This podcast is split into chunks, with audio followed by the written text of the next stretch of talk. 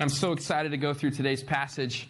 I'm honestly, I've been obsessed with 1 Kings 19. You could ask my wife yesterday. I kept, Saturdays I try to have my sermon done by then, obviously, right? Because that's what normal adults would do, but I usually don't. And so I'm always like trying to tweak it because this passage, it really does mean so much to me. It's helped me in really times of sorrow, times of depression.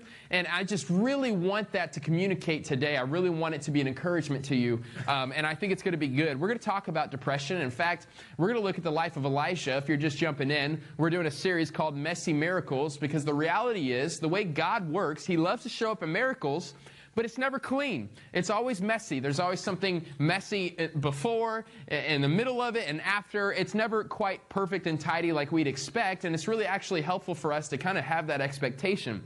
You know, all of us want a resurrection, but you have to die in order to be resurrected. Amen? And so that's kind of how God works in his miracles. With Elijah, He's super depressed. Now, for me, and making sermon series, I never wanted to be that guy that I feel like it's clickbait, like, hey, come and we're going to talk about depression. And I never wanted to be that guy. I love just when the Bible just brings it up, and we're going to look at that today. But I've always kind of been discouraged the way typical, I don't want to act like I'm way better than everybody else, even though my wife thinks so. But, you know, like I've heard so many sermons where it's just like, the only thing they say is don't be depressed because God loves you.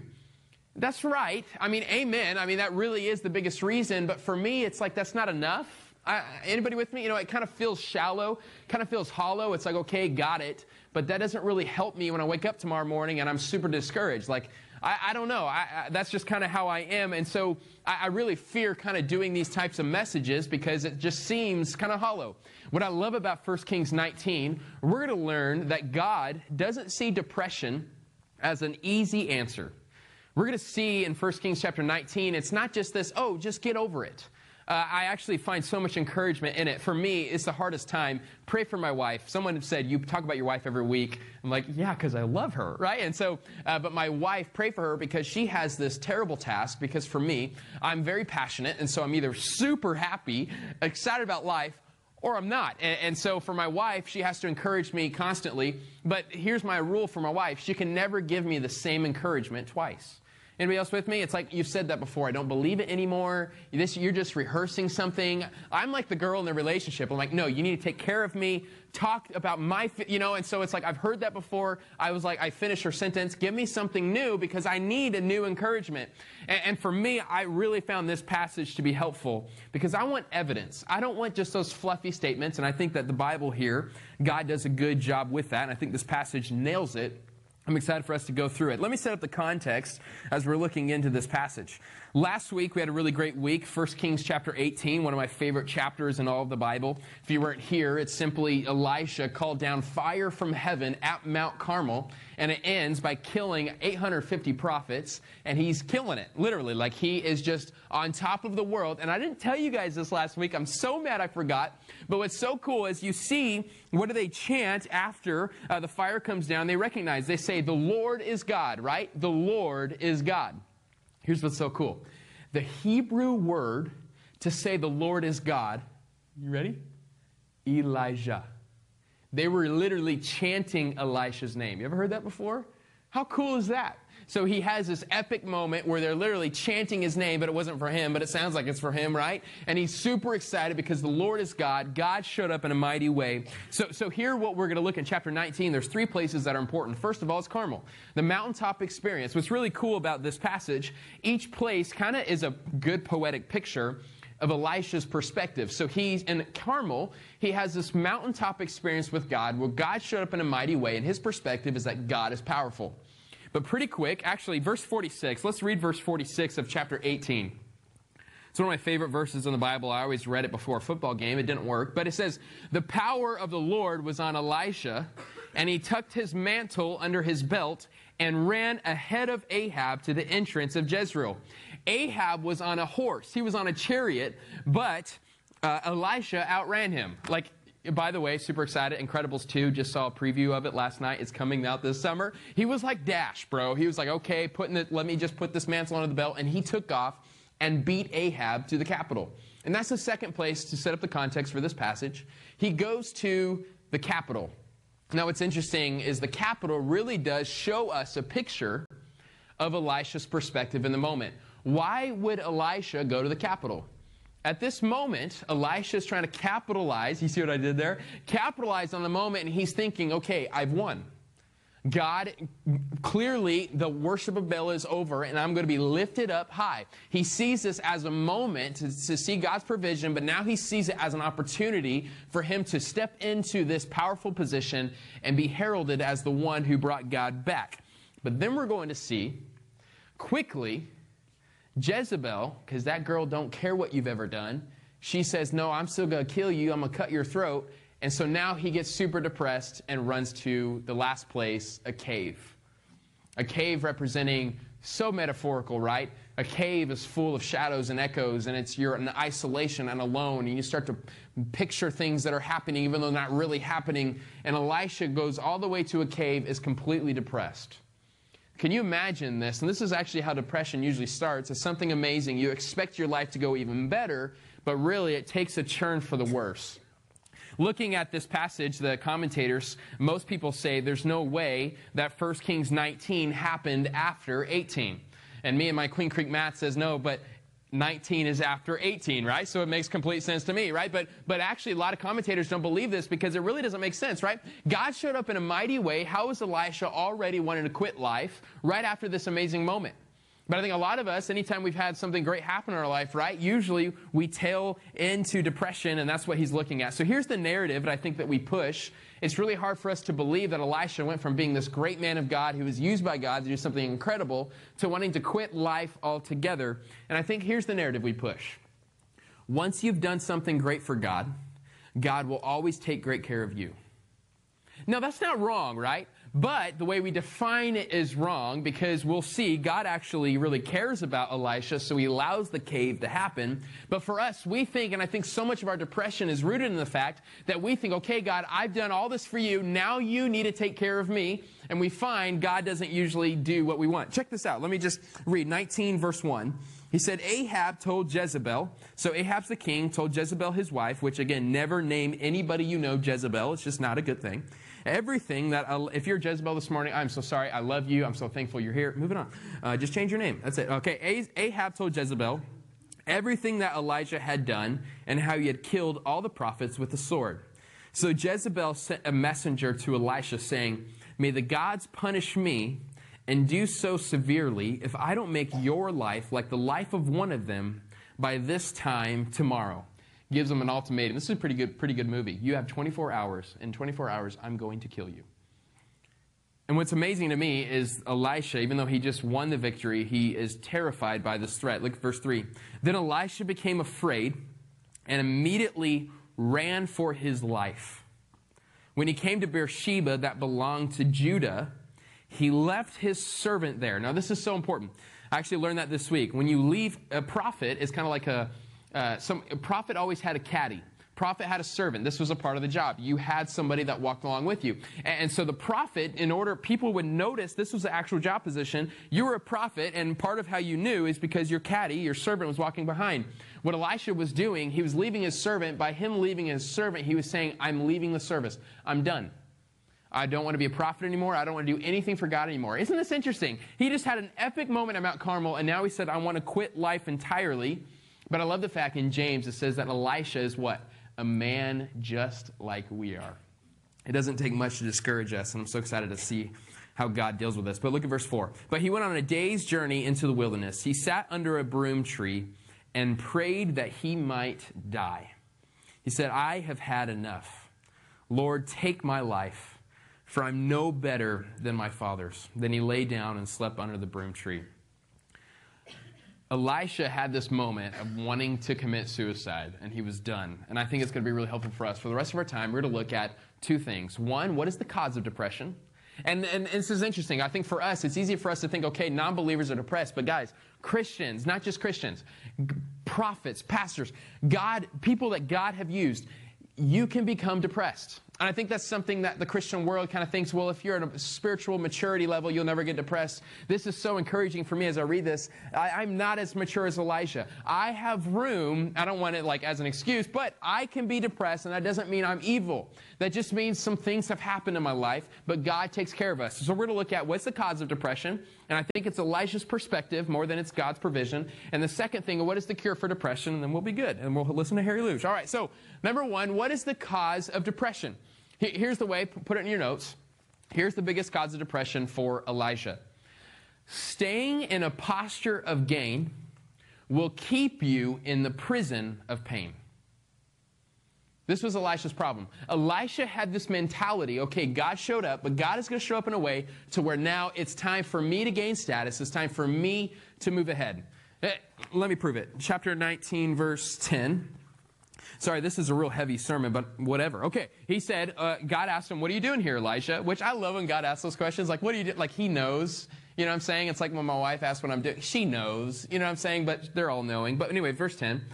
He replied, I have been very zealous for the Lord, God of armies. Underline that. But the Israelites have abandoned your covenant, torn down your altars, and killed your prophets with the sword. I alone am left. That's the second part. And they are looking for me to take my life. Here's what it is. Elisha's in this posture of gain where he's making it all about himself, and here's two problems he has, and I think in the process of us getting discouraged, I think one of the main reasons is because we struggle with these two things. The first thing, look at the phrase, I have been what? Very zealous. So many of us, in the process of getting depressed, here's the first thing that happens. Elisha is over-optimistic about his own abilities. Elisha thinks he's all that in a bag of chips. Elisha says, look, I have done everything perfect, but yet nobody else is perfect. He becomes demanding. He's saying, I need to be recognized, and that's why he ran to the capital. You guys see that? Here's his disposition. He thinks, look, I'm so good, I need to gain something from you because I've earned it. Are you with me? I hate it, man. I was the one. I was so dumb. I did the lights today. I did it way too dark. Just blame me, okay? So I can't see your faces. So you can sleep today. I don't see it. I got nothing. Okay, but anyways, so I need to hear something. Sneezing, anything will be great. Okay, so what we have here, Elisha says, I've been zealous. I've been perfect. I'm all that in a bag of chips. But what's really interesting, aren't we in a culture that we say, make much of yourself. You need to think that you're all that. You need to think that you're amazing. But yet we wonder why we're in a culture that is so depressed. There's a correlation there. Elisha is saying, I have done everything right. I am deserving of everything that comes my way. But he's saying, but it's not coming my way. So that's the first thing. Over-optimistic. And I think, guys, we're really good at that, right? Over-optimistic about our own talents. I don't need no GPS. I know exactly where I'm going. 5-hour delay. Whatever. You know what I'm saying? We're over-optimistic. But here's the second dimension that we have of Elisha. So in one sense, over-optimistic demands to be recognized. The second part, we say what? He says at the end, and I am the only prophet left. So the other sense, Elisha is too pessimistic about other people's abilities. Spoiler alert, we're to look at the very end. God says, look, I not only have a few, I have 7,000 people in Israel who still have not bowed down to the idol of Baal. Which, by the way, I loved. David gave me something. Should I say it, David? No, he's talking about the fire. He goes, was it a fireball? Baal ball? I liked it. Anyways, moving on. Shouldn't have brought that up. But anyways, so here's what he's saying. Look, first of all, I'm all that in a bag of chips, so I deserve to be worshipped. That's the first step to depression. The second step to depression is we're too pessimistic about everybody else. Everybody else around me is terrible. Nobody brings me value. Nobody can help me. And this combination of I am so great and everyone else around me is not great enough leads to depression. And for Elisha's point, he actually leads him to suicide. You guys see that? This is a very scary thing. And what I get so discouraged about our culture is that we propagate this message. Don't forget everybody else. And it's about you. Follow your own dreams and you will be good enough. And you just need to feel better by reading motivational Instagram posts about how amazing and special you are. And everything will be great. Elisha's bought, sold, he loves that message, but it led him to suicide. Friends, I think that's why we have such a problem in our culture. I'm like that old man now. I was like, this city, like all these people are, I never wanted to be that guy, but that's where I am right now. It's so sad. Okay, we need to hear this more than ever. Listen to this. As Christians, we're the only people who can do this. Look, As long as when we serve people, it's only intended to gain something from them, we will always be in pain from them. Listen, as long as when we serve and love people, but we do it because we're trying to gain something. Elisha, why did he bring down fire from heaven? Why did he have this moment? We learn he ran to the capital because he wanted to be all that. He was honestly only allowing God. He was God still using all this stuff. I can get deeper into that. But he saw this as an opportunity to gain rather than to continue to give. Do you guys see that? The moment we start to think, okay, this is my moment to shine. Oh, man, this is going to be so cheesy. But it then becomes an opportunity where you whine. Okay, I told myself not to do that, but I literally rhyme in my head all the time. It's so bad. Alliterate, it's great, whatever. But I heard one amen, so I'm going to keep doing that stuff. Okay. Any of you have those friends, though, where literally anytime they're around, you're thinking, okay, they want something from me? Anybody? I don't want to mention them because they're in the room. I'm just kidding. No, but like it's just this constant like, hey, and they're like super nice to you. And it's like, bro, I used to be rich, but now I'm broke because I... What are you trying to do here? You know what I'm saying? And so we have that consistently. I have that in my life for different things like videos. They're like, hey, man, how you doing? I'm like, you want a video, don't you? Just ask me straight up. Anyways, as Christians, we need to be doing that, right? We need to say, no, I'm here to love you. But so much depression and so much because, look, when we're trying to gain from somebody, either they won't be good enough, you know what I'm saying, or they'll do such a good job. Now you feel like you owe them and you're indebted to them, and it's just this craziness, so you don't actually have this joy of this entering into this relationship. And again, I think we live in a culture that propagates that. We deserve to gain from everybody, and we wonder why we're so depressed. Here's the truth that I've been preaching to my heart lately, and I want to encourage you with this. True assistance, genuine assisting of others, never needs appreciation. You got that? True assistance never demands appreciation. I was at the Southern Baptist Convention. We're part of a SBC network, and so I was over at in Tucson. Just was that yesterday? 2 days ago. And what was so sad is because it's kind of this whole like pastors are just kids. You know what I'm saying? We all just want to be recognized in life. And so it's this book. Everybody gets a book, and it's like, okay, who had the top baptisms? Who had the top giving, who has the top attendance, and they all walk around, and you can tell, you literally can tell. If somebody's like this, they're on the list. They're doing good. You know what I'm saying? If someone's like this, they're not on the list. And it becomes this game, which, by the way, us, Passion Creek, we're on the top 25 of all Arizona Southern Baptist Church for baptisms, so praise Jesus for that. So us walking around. No, I'm just kidding. No, so... But it's really cool. But anyways, it was so sad to see this game of, okay, I'm doing these things, now I need to be appreciated. That's not genuine. And it leads to so much depression. Pastors, they say, are actually some of the most depressed people. And my grandfather always said it's because of all the deacons. But anyways, moving on, that's a pretty good joke. But look, the posture of gain, looking at everything in life as trying to gain something, brings the greatest amount of pain. That's true in marriage. That's true in business relationships. That's true in everything. If we come from this posture of, I need to get something from you, it's going to lead to all sorts of pain. But I need to keep moving on. But look, we serve as Christians, guys. We serve in order to give. Amen? Not in order to gain. Because, spoiler alert, I have everything I need in Christ. There's nothing I need from you except maybe free food. But besides that, you know what I'm saying? It's an awesome thing. Okay. We need not be demanding of others. As long as it's always about how great you are and how terrible everybody else is around you, you will never leave the prison of pain. Ever. Get new friends. Some people are cool out there. But, okay, here's the overreaction to this. And I've heard Christians say this.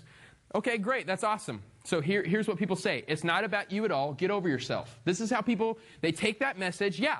Don't make a big deal about yourself. Quit making it about you. Forget yourself. You're a piece of trash. Everybody else is better than you, and move forward. That is also not the answer. And I love, okay, now we're entering the cure for depression. This is how God does it. We learn so much about the love of God and how he cares for us in this passage. Because look, we have groups of people who do a disservice. I don't believe depression is simple. Would you agree? It's not a quick answer. So for some people, I think scientists, biologists, they say depression is simple. Just take care of it with what? A pill, right? You have the moralist, the spiritual person that says, no. The reason you're depressed is because you're a sinner. You need to repent of something. There must be some sin in your life that you're holding out on and not actually bringing it to the Lord. So that's why you're sick. That's why this is happening. That's why that's happening. The psychiatrist says, no, the reason you're depressed is because you haven't talked out your feelings. So let's sit together. I'm going to ask you a million questions about how do you feel about that, right? But what's so discouraging is you look at the different portions of our culture, and none of us want to step into the other. The spiritualist never says pills are okay. And the pill guy says never talking it out is okay. But I love how God, this is point number 2 and your last point, God's provision for depression is not just holy, it's holistic. What I love that we learn about God here in this passage, God actually cares for us in multifaceted ways. And it's crazy. I think it's so good. So let's read this together. Let's look at verse 5 first. I know we're kind of jumping around the story, but I promise you it'll make sense. Verse 5, it says, look, it says, so he laid under a broom tree. Suddenly an angel touched Elisha. The angel told him, get up and eat. Then he looked, and there at his head was a loaf of bread baked over hot stones and a jug of water. Praise Jesus, right? So he ate and drank and lay down again. Angel of the Lord returned for a second time and touched him. He said, get up and eat, or the journey will be too much for you. So he got up, ate, and drank. Then on the strength from that food, he walked, look at this, 40 days and 40 nights to Horeb, the mountain of God. I want to make sure, Horeb. Why would Elisha go to Horeb? Another word for Horeb, I don't like that word, is Sinai. Anybody know where Mount Sinai? Where God revealed himself to Moses and brought forth the Ten Commandments. Elisha is saying, I am so depressed and so discouraged. God, I need a word from you. I'm going to the one place where I know you show up. And he runs to Mount Sinai. Well, he walks for 40 days, 40 nights. But look, here's the first way God provides for us as humans. And this is number 1, what we read in verses 5 through 8. He provides for us physically and relationally. You know, growing up in church, I've always been the guy, just pray through it and everything will get over it, right? Your problem is you don't read the Bible enough. Your problem is you don't pray enough, right? But here, Elisha, what he needed most was not a sermon, which God can give one of those, right? What he needed most is what? He needed to sleep and he needed to eat. Praise Jesus. So next time you eat, say, this is what God needs for me. You know what I'm saying? Thanksgiving, just praise Jesus for it and just say, I'm depressed right now. Give me some of that turkey. You know what I'm saying? But I love this. God says, look, sometimes the most spiritual act we can do is not memorize another verse, is to take another nap. Sometimes what we need is to take care of our body. Some of us are so depressed and discouraged simply because you're not getting the amount of sleep you need at night. Don't you love? God knows this because I don't know why we separate this, but God created the physical body. God understands what we need physically, and God ministers to Elisha by saying, what you need right now is some shade and some food and drink and some sleep.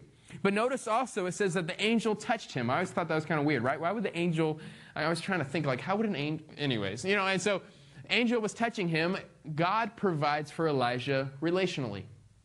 Sometimes we need to thank God this week, Thanksgiving. We need to thank God for some of the relationships God has given us because some of us aren't as depressed because we have friends and family around us that help us. When you isolate yourself, Elisha's running to a cave, right? God is saying, no, you don't need that. You need someone to care for you. You need someone to love you and to just say that I'm here for you. So I love that God ministers to the totality of Elisha, and part of that is the physical. Isn't that good? And the relational. But let's keep going. Oh, man. Verse 9. Verse 9, he says, So he entered a cave there and spent the night. But look, suddenly the word of the Lord came to him, and he said to him, what are you doing here, Elijah? When you look at different accounts throughout Scripture, sometimes God doesn't give any introduction. He just gives him a word. But I find it interesting. In this passage, God goes to Elisha and says, how do you feel about that? God ministers to us psychologically as well, emotionally. Sometimes the most healthiest thing we can do, if you're depressed this morning, you need, and I think especially within the Christian context, you need a Christian brother, if you're a male, Christian sister, if you're a female, to talk things out. God sees supreme value in that. God is saying, look, how do you feel about this, Elisha? God already knows what Elisha feels, right? But God is saying, I want to minister to you, so I'm going to ask you, how do you feel? Tell me about how you are thinking and what is going through your mind, because some of us venting. Read this book of Psalms. The book of Psalms is full of God using people when those people were venting to God and expressing all of their feelings to God, and God in his mercy and grace allowed them to complain and bring them up to God, and God actually showed up in a major and mighty way. So how does God provide? What is the cure for depression? Number 1 is physical. 2 is relational. 3 and 4 is psychologically and emotionally, right? He ministers the totality of a human, but of course we're here today. We love the spiritual part as well. Look at verse 11. Verse 11, he says, "Then he said, 'Go out and stand on the mountain in the Lord's presence.' At that moment, the Lord passed by. A great and mighty wind was tearing at the mountains and was shattering cliffs before the Lord." But this is interesting. But the Lord was not in the wind. After the wind, there was an earthquake, but the Lord was not in the earthquake. After the earthquake, there was a fire, but the Lord was not in the fire. And after the fire, there was a voice, a soft whisper. When Elijah heard it, he wrapped his face in his mantle and went out and stood at the entrance of the cave. Suddenly a voice came to him and said, "What are you doing here, Elisha?" Elisha still gives literally the same exact answer. But it shows, look, what was in the Lord was in the soft whisper. So God ministers to us also spiritually. I think for us, when we try to get depressed, we're expecting God to do some great miraculous work. But what God is saying, what's more powerful than this miraculous work is this miraculous word. Some of us, we need the Word of God because it ministers to our soul. But I'm going to be honest. I was reading this passage. We're going to start wrapping up. I was thinking, okay, God, if I'm me, which I am me, which is crazy, right? I would want God to show up in fire. But where does God show up in fire? God just showed up in fire in 1 Kings 18. But it's interesting how God says He wasn't there. Why wouldn't God be in the fire? I was super confused. Does this passage make sense, right? Why would God be in an earthquake? Why wouldn't He be in these things? But it's interesting. It's because Elisha thought he had this perspective, and I think it's why so many of us are so discouraged. We think God only shows up in the crazy, miraculous miracles that are visible and that everybody can see. But God is saying, no, where I do most of my work is when I give you a word in the whisper when no one else is around to give you encouragement. This is really good. I'm still confused. How is God really honestly saying that a whisper is better? Well, first of all, God is more sovereign than we are, so we can't question Him. Second of all, if God is in that, of course, the whisper is better than wind, but why wouldn't God put Himself in wind? So I was trying to bring this together, and I was actually looking at John the Baptist. Any of you guys first ever Baptist? No, he's not. Anyways, but John the Baptizer. And it was actually interesting. I started reading him because do you know what John the Baptist was called? The Elisha of the New Testament. And I always wondered why. Why is he called Elisha? He had the spirit of Elisha, and I think here is one of the reasons. In Matthew chapter 11, we don't have to go there, Elisha's literally living the biggest nightmare I've ever had in my life. You guys ever watch those documentaries where you see people who are in prison, but they weren't supposed to be there, and they like receive the death penalty, even though they didn't do it. They like later found that they were innocent. That is straight up like one of my biggest nightmares in my life. Like that's like hypochondriac. That's going to happen to me one day. That's why I like started vlogging. It's like, no, I got camera footage. Trust me. I wasn't there at that time, I didn't do it, whatever. Like that does, like I'm not joking you. That's terrifying to me, right? This was John the Baptist. He was doing all the right things for God, doing everything perfect, but what was happening? John the Baptist found himself in prison, which by the way, so much of us have depression because we think, okay, God, if I'm following you, there's no way that my life will be hard. But friends, opposition always comes with obedience. Amen. All right, but look, he was doubting God. John the Baptist, you can start strumming. You can do that thing. Okay. John the Baptist was in prison. He's doubting God. I love Matthew 11, this great man of God. It's literally very similar to Elisha's story. Elisha's saying, oh man, how come you're not showing up? John the Baptist saying, I'm in prison. How come you're not showing up? Are you the one? So he sends his messengers and goes to Jesus and says, Jesus, are you the one or is there somebody else? And what he was hinting, he was saying, look, I'm still in prison. If you were truly Jesus, I would think that I would be freed from this prison jail. What literally John the Baptist is saying, Jesus, if you really are Jesus, then where is the fire? You guys ever do that in your life? God, if you really are God, then why aren't you showing up and doing something crazy right now?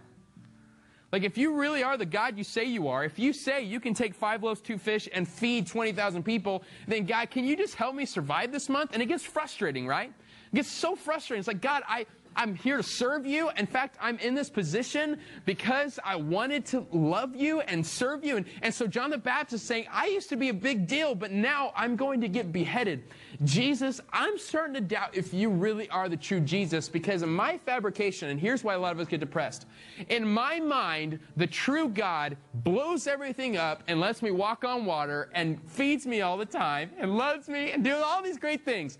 Not in prison. And Elisha's thinking, not the cave. Why would you do this to me, God? This is that moment. You guys feel that? I love this story. It's so real, so raw. So John the Baptist sends his messengers. I love how Jesus answers. I love it. It's so cool. Read Matthew 11 sometime. Jesus says, he goes back, and it's so cool because he actually quotes Isaiah and talks about all the things that he's going to do. He says, I have come to heal the sick, to bring sight to the blind, and make the deaf hear. And then he stops. It's fascinating because in the rest of Isaiah, he says, and the prisoners will be set free. But Jesus leaves that one stinking thing out. Doesn't he do that to us? God, you do all these things, but the one thing that I need, you're not doing. And here's the message he was communicating to John the Baptist. And with this whisper, here is the message God was communicating to Elisha. Look, I am not coming to bring fire. Jesus is telling John the Baptist, I didn't come to bring the fire, but I came to bear the fire. The one thing you want, listen, you don't get it. The fire, look at 1 Kings 18, the fire represents judgment. The fire is what blew up the sacrifice. You want an earthquake? Earthquake represents judgment. The wind, that is God's judgment trying to tear things up. But the whisper is something that we can bear. He's saying, look, Jesus, the whole purpose he came on earth, Jesus took the fire so that you and I can take the faith. Isn't that good? Look, Jesus took the shaking so that you and I could take the saving. I got one more for you. You ready? Jesus took the wind so you and I could take the word. Here is the message communicating. God is saying, look, you are depressed because you've put me in a box and you're expecting me to provide in a way that you want provision for. You want something that you don't know what it is, because guess what? Fire is judgment. I am saving you from that. What's more important is not this miraculous, spectacular win, but what's more important is the spoken word, because guess what? A word represents relationship. And God is saying, what's more powerful than me blowing things up and doing something amazing in your life, what's more important is that we know each other and we communicate, and then I can minister to you physically, relationally, emotionally, spiritually, psychologically. Do you guys see that? I love that. I think it's so good. Because here's the message we have as Christians. I don't have to go to God and say, God, if I'm going to follow you anymore, I need you to light this sucker up. I need you to come with an earthquake. I need you to take... No. Why? Because I've already gotten everything I need in Christ. I don't need to gain anything else. I don't need to see some miracle. The fact that I believe in God and that I can hear him and he hears me is a miracle. So now, the greatest answer for depression is stop trying to gain, but realize I've already gained everything I have. So now, the step towards out of depression, and it's in verse 15 through 18, God says, look, I'm here for you. I've given you the whisper, but listen, I got something greater for you. Look, the greatest cure to depression is a call. He's saying, look, stop trying to gain. Figure that out. I've taken care of you, but now I'm calling you to give. The Christian message is recognizing we already have everything we need in Christ. We don't need any more crazy things happening. But what we do need is a mission from God. And we need to give and give and give, because God is good. And he's so good. And he's already given us everything we need. My God is so good. I don't need fire to come down from heaven. I have the fire in my heart. Amen. I have the word of God that is in me. And it's like fire in my bones, Jeremiah says. I'm almost done, but I want us to get this. So he says, no, quit trying to gain. Realize you already have everything you have in Christ. Because most of our depression is not a lack of God's provision. It's a lack of our perspective. Provision's already there, but we just wanted it in the wind instead of in the Word. But it's already in the Word. And now, verse 15, he says, go to this prophet. Go get Elisha. Go set this guy's king. I got something way bigger at play than for just this battle to be done now. In your life, God has something bigger. God is not finishing it up, because he has something greater than you ever think of or imagine. We need to trust him in his provision and recognize, God, your word is better than any other work I could ever see.